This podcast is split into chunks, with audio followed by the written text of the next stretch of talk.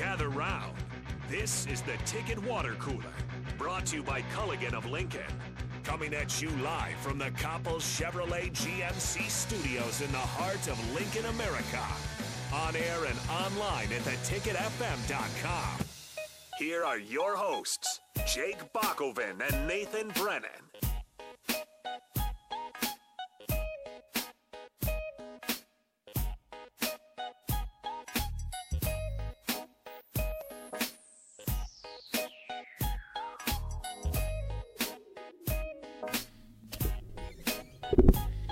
Happy Tuesday? Wednesday? I don't know what day it is. Nate, what day is it? Tuesday. Today's my 1 year at 10-11. Oh, yeah. Congratulations. I did see your tweet about that. So, yeah, I'm officially a Husker. At least that's what I put in my post. Yeah, once you're a year in, you can kind of look back and see if you want to be part of this crazy thing. Unfortunately, I don't really know if I have much of a choice. That's the one thing I noticed. Like, right when I got here, it's almost like a cult, right? You step into this wave of Husker, just pride, phenomenon, whatever word you want to use to describe it. And you don't really have much of a choice. So you can either take my route, in which you just claim that they're going to be a 9 or 10-win football team, and then you're sorely disappointed, or you just expect the worst, hope for the best, and then when you reach your expectations, it's all good. I feel like it's kind of more the route that you take. I try to just to be honest, but I have to admit that I do always favor the Huskers. If you know, you do those coin flip games, right? Like, well, and then by the and so like throughout the week you're kind of thinking, I don't know, this is tough to call. And then by the time like Saturday morning, you're like, you know what, I think the ball's going to bounce the right way. Yeah. Unfortunately, it's kind of starting to stack up against Nebraska, where it's like, God, they just don't win too many games. You know, last year was so crazy, and I think again, I'll continue to say this as the offseason goes on. The more you kind of think about it, the more time passes, the more I do start to accept and acknowledge that that was a pretty good 3-9 team. I've been telling you this. No, I know it. I know it is, but it's just the more that you kind of like think back on it, it's hard to imagine. And of course, we all have the joke of, you know, and not even just a joke, there's facts behind it that it might be the best 3-9 team of all time. But without a doubt is. It was just an exciting season. I mean, I think there's something to be said for that. I know by the end it was, you know, you had the last two games without your full coaching staff. So it's not the way anybody wants it to go. And they were still favored. Yeah. With a backup quarterback. Against a top 25 team in Iowa. The first time in Vegas history. Yeah. But I mean, I always say, if you're not going to be good, at least give me interesting. They did that. Or would you rather just get blown out and know what you're getting yourself into? Because there's also the letdown factor part of it too, right? Yeah. Is that every single game, you know you're going to be competitive. You know that you're going to be in it. They showed that no matter which team they're playing, for crying out loud, Michigan was a playoff team, and by all means, they probably should have won that game. And you get let down in the fourth quarter. So, I mean, I guess I'd probably rather have that. Yeah, maybe, but it is sad. You'd have had to sat through the Bo Pelini era to understand. And people do still go back on that and just say, you know, now – I'm sure Nebraska wishes they kept Bo, or, you know, the times of Bo are better reflected on, and all that stuff. And it's kind of there, and I understand the point. But you would have to sit through it because it was 7 years after all. So by year 6 and 7, you know, at the beginning with the Suhs and the Mukamaras and the defense, and everybody kind of thought, okay, this is going to be the next this guy and that guy. And so there was real momentum in the program.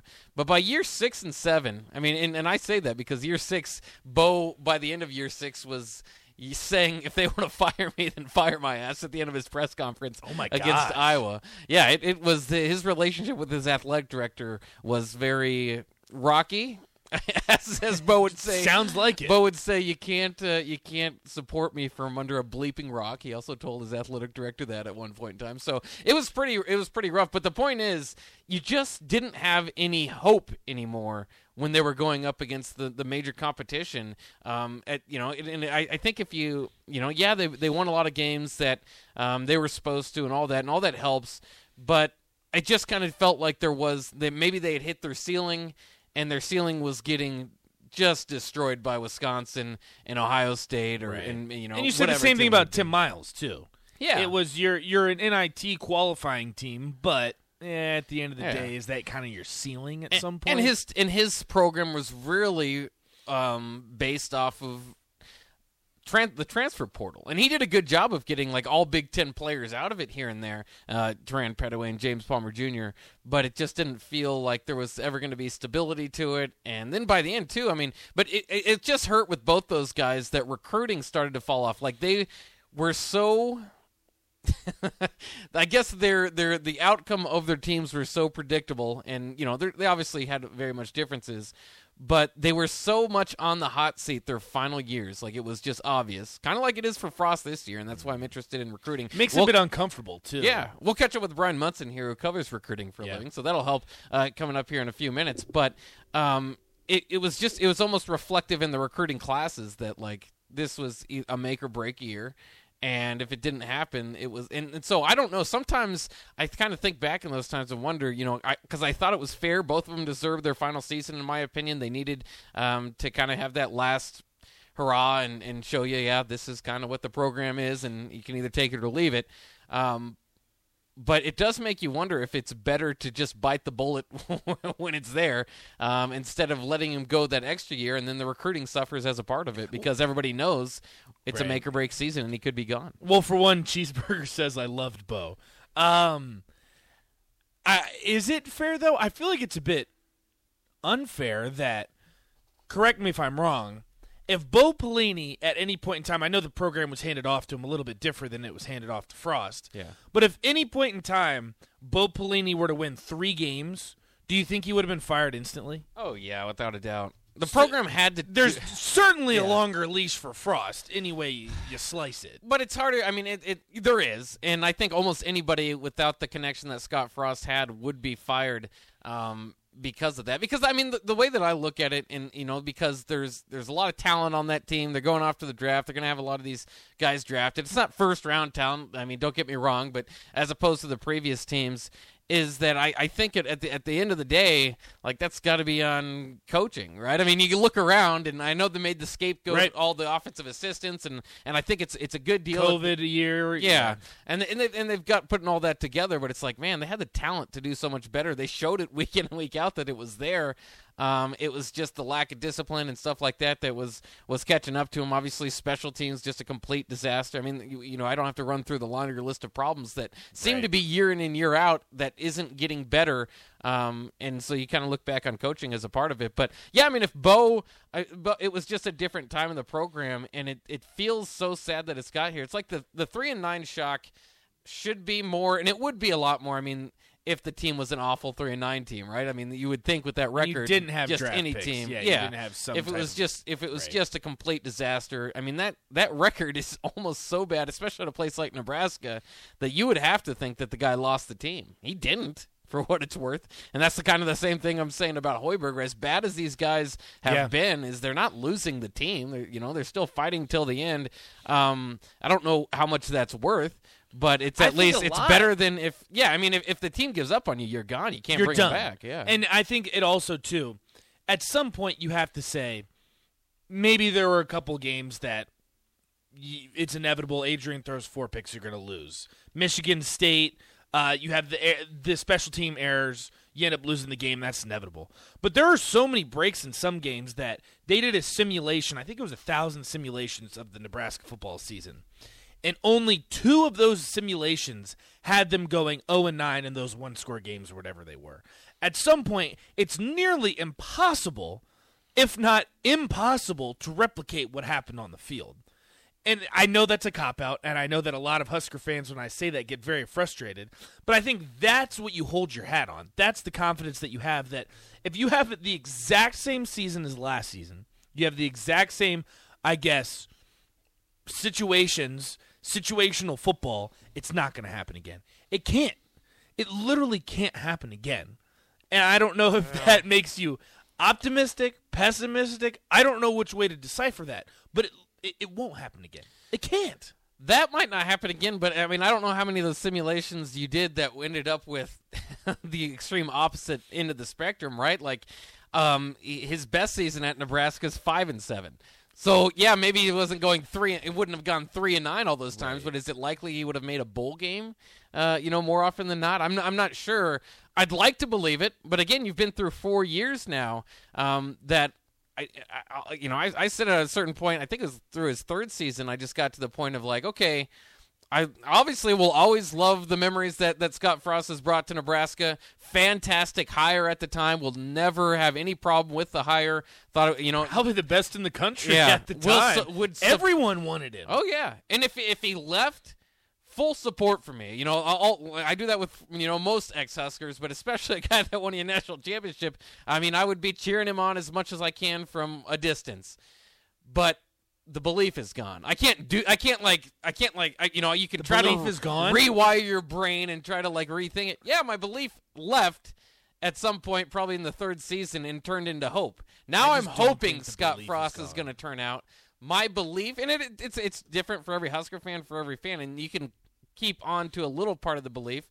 I still think that, like I've been saying all along, I think that the changes that they made make this season worth an attempt, right? I mean, they put enough out there that bringing in Whipple and Mickey hire. And all those guys. I'm telling you right now, Casey I've been Thompson. Trying to say I've watched Mark Whipple and the way that he managed that Pittsburgh football team. That was not a great football team. Kenny Pickett is going to be. Some team is going to be very upset with Kenny Pickett in the NFL draft. Yeah, him and his tiny hands. I'm telling you, Mark Whipple is a great coach, and that's gonna play a factor. Let me ask you this then. You had the issues in the past. You knew he hadn't made a bowl game up until last season. Still didn't make a bowl game last season. Are you more optimistic going into this season than last season? You have to be. Right? Right? You're the best 3-9 football team of all time. You completely restructure the coaching staff. And you bring in Casey Thompson, which we have both said, I think, is maybe not leaps and bounds better than Adrian Martinez, but he's got to be an upgrade, right? You would hope, you would imagine that someone that can throw, 7 touchdowns in a football game has to be, I don't care who you're playing, has to be an upgrade from what you had previously. They might have an upgrade at quarterback, which could help. An upgrade in the coaching staff. Yeah. I don't think that they have the talent necessarily that they had last year.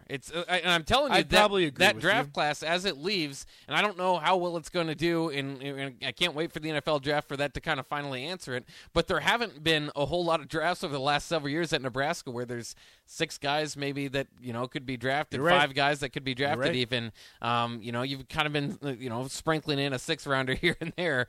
Now Nebraska's, this class and the team that they had last year, I mean, they had a few NFL guys, and they just couldn't get over the hump. This year, if I'm trying to project who's going to be picked highest off this team in the NFL draft next year, I don't even really know where to start. But to your point, like you said just minutes ago, you can have all the talent in the world, and if your coaching staff doesn't get you in that fourth quarter, push you over the edge and get you that win, does it matter at the end of the day? You can have the best talent in the world. You can be Alabama, but if Nick Saban isn't the coach, Alabama's not what they are now. Right. And I think with an upgrade of the coaching staff, your talent might not be as good, but I think coaching, especially in the Big Ten, goes a long way because we see a lot of times these defensive battles, these ground and pound, that you love, Bach, and when it comes down to it, coaching plays a big role in who ends up winning those football games. Call me crazy. I just think that perhaps the guy on top, and I'm not, I'm almost sounding like I'm turning on the Scott Frost or anything. I'm not trying to do that. It's just compared to your 9-3 optimism.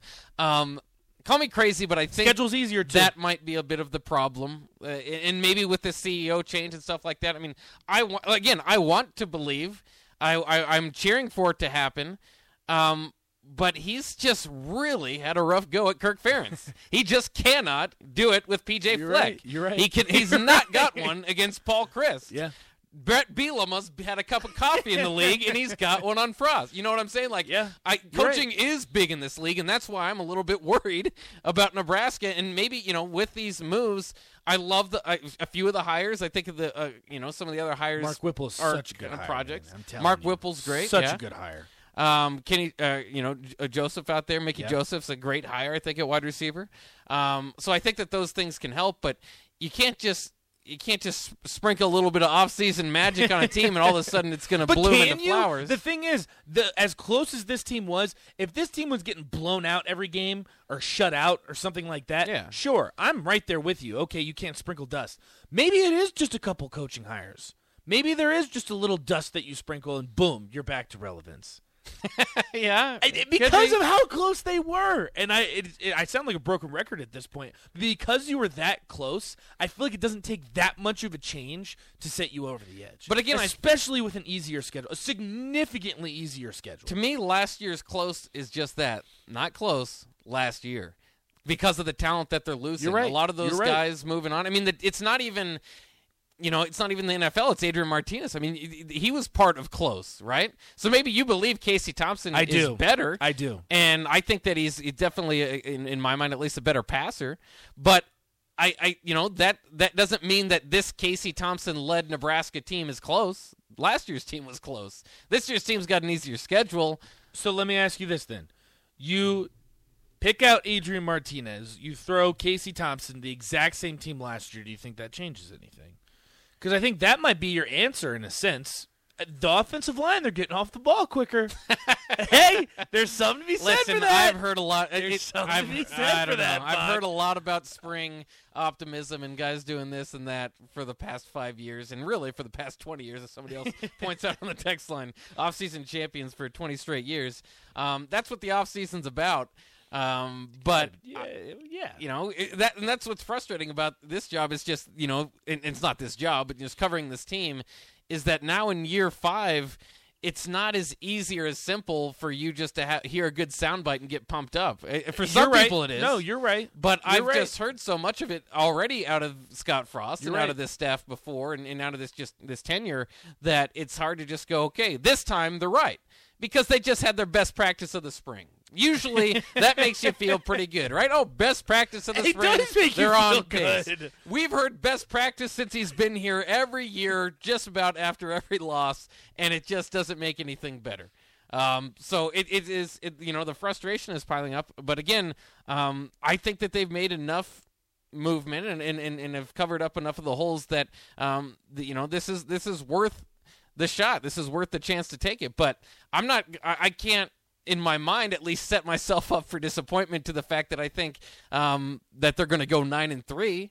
I think they've been sitting in this, and I love it. I hope that eventually Nebraska can get there because that's this schedule. With this schedule that they have this season, you make that last year's team, they go 9-3. No, they don't. I think they did. Last year's team wouldn't beat Minnesota, Illinois because they played all these teams. Purdue.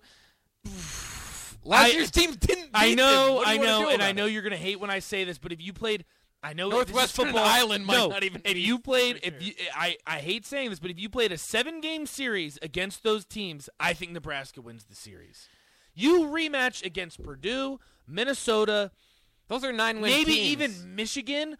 I would say that the Illinois. If you play Illinois any single week outside of week 0, and it's funny because Eric says Illinois is still on the schedule. It's not easier. That's true. Yeah, that's funny. True. Brett Bielema, your boy. I love Brett Bielema. Yeah. I know you call everybody my boy. I'll take Brett Bielema any day. I know you do. But if you played Illinois not in week 0, they win that game. If you played Purdue and Minnesota, same circumstances. You play those games over, they win that football game.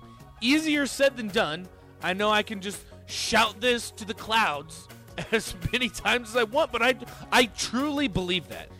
Some of those losses against Michigan State, you could not replicate a second half where you don't give up a first down and you lose the football game. You could not, if you tried, have the same outcome in that game. Even if you wanted to, you couldn't have that outcome. But with that team, I'm telling you, I'm telling you, that's a good 3-9 football team. Their problem isn't that they're competitive. The problem is that they don't win. They'll get swept in all those 7-game series with the craziest ways to lose every time. We're going to take a quick break. When we come back here on the Ticket Water Cooler, it's time for Brian Munson. That's coming up next year on 93.7 The Ticket.